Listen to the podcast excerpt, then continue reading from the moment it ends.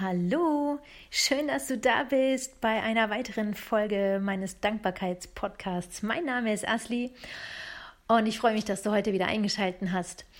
Ähm, ich mache jetzt mal was, was Ungewöhnliches und zwar, ähm, ich veröffentliche einfach eine, eine Sprachnachricht, die ich mir selber als Erinnerung aufgenommen hatte für eine Idee, für eine weitere Episode. Und ähm, ich habe sie mir jetzt nochmal angehört und denke mir, ach, weißt du was, ich mache es jetzt einfach ganz ungewöhnlich. Ich veröffentliche diese Folge völlig unbearbeitet. Ähm, es war eine ganz persönliche Nachricht für mich. Wie gesagt, es war nur eine Erinnerungsnachricht, ähm, damit ich später die richtige Folge dann aufnehmen kann und ähm, damit ich mein Thema nicht vergesse. Und jetzt probiere ich das einfach. Ich ähm, schließe das hiermit an.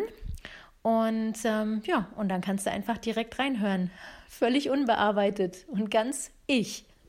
Viel Spaß dabei. Mach's gut. Ciao. Hey, guten Morgen. Das ist nur eine kurze Sprachnachricht, um meine Idee festzuhalten. Ähm, meine nächste Podcast-Folge soll heißen: Muss ich jeden Tag erfüllt mit Dankbarkeit sein? Und äh, natürlich muss man das nicht. Ähm, kann man auch gar nicht. Ich bin auch nicht jemand, der jeden Tag äh, super happy durch den Tag läuft und voller Dankbarkeit ist und alles nur mit Herzensaugen anschaut.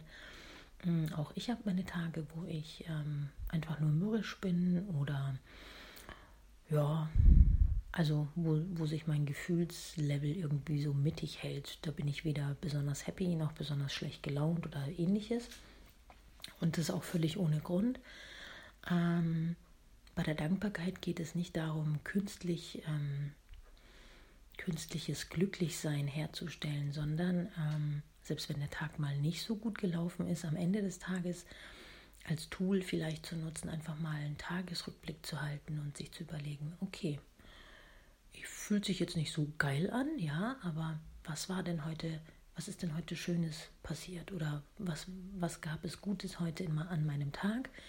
Und es muss auch überhaupt nichts Großartiges sein. Es müssen keine weltbewegenden Geschehnisse passieren.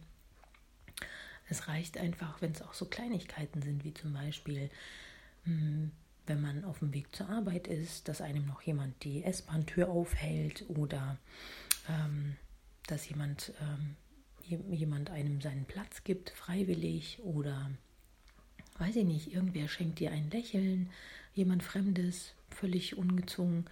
Ähm, Vielleicht siehst du ein kleines Kind, was vor sich hin brabbelt und irgendwas Schönes erzählt, was süß klingt, oder du siehst vielleicht irgendeinen Hund, der, der dich anschnüffelt und mit dem Schwanz wedelt und dir zeigt so quasi, hey, schön, dass du da bist, oder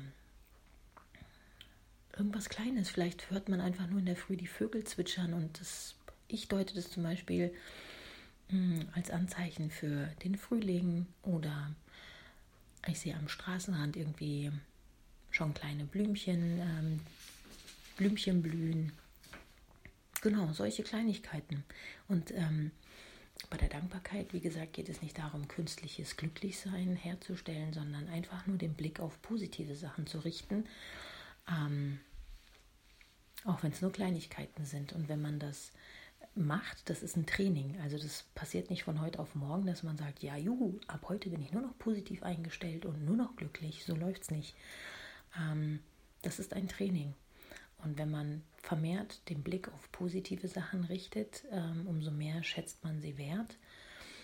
Und ähm, ja, und dann stellt sich das von alleine ein, dein, dein, dein Gefühl oder diese Dankbarkeit, das stellt sich dann, wie gesagt, von alleine ein. Das ist ein Prozess.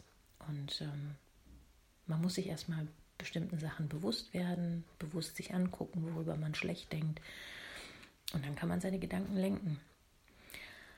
Genau, das ist nur ein kleiner Auszug, aber darauf gehe ich dann später ein. Bis später.